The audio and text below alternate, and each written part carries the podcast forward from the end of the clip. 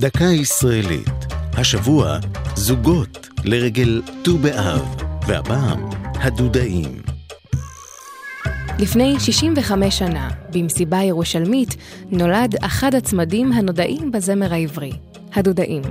בני אמדורסקי, בעל קול הבריטון, וישראל גוריון, בעל קול הטנור, פרצו שם בשירה ספונטנית משותפת לצלילי נגינת גיטרה. מאז שיתף הזוג פעולה במשך כ-35 שנה. השניים ביקשו לעצמם שם שיזכיר את היותם צמד, דו, ובחרו בדודאים, צמח ריחני המוזכר בספר בראשית ובמגילת שיר השירים.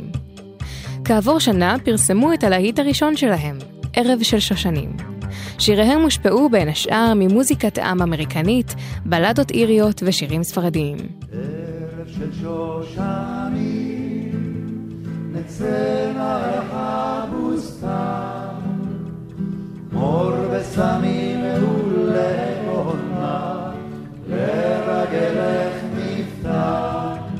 תוך כדי פעילותם כדודאים השתתפו אמדורסקי וגוריון גם בהרכבים אחרים.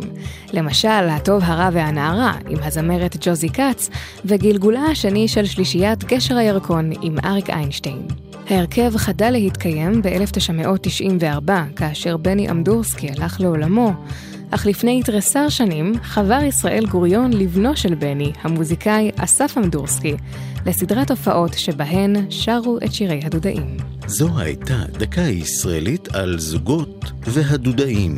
כתבה תום נשר, ייעוץ הדוקטור נתן שחר, עורך ליאור פרידמן.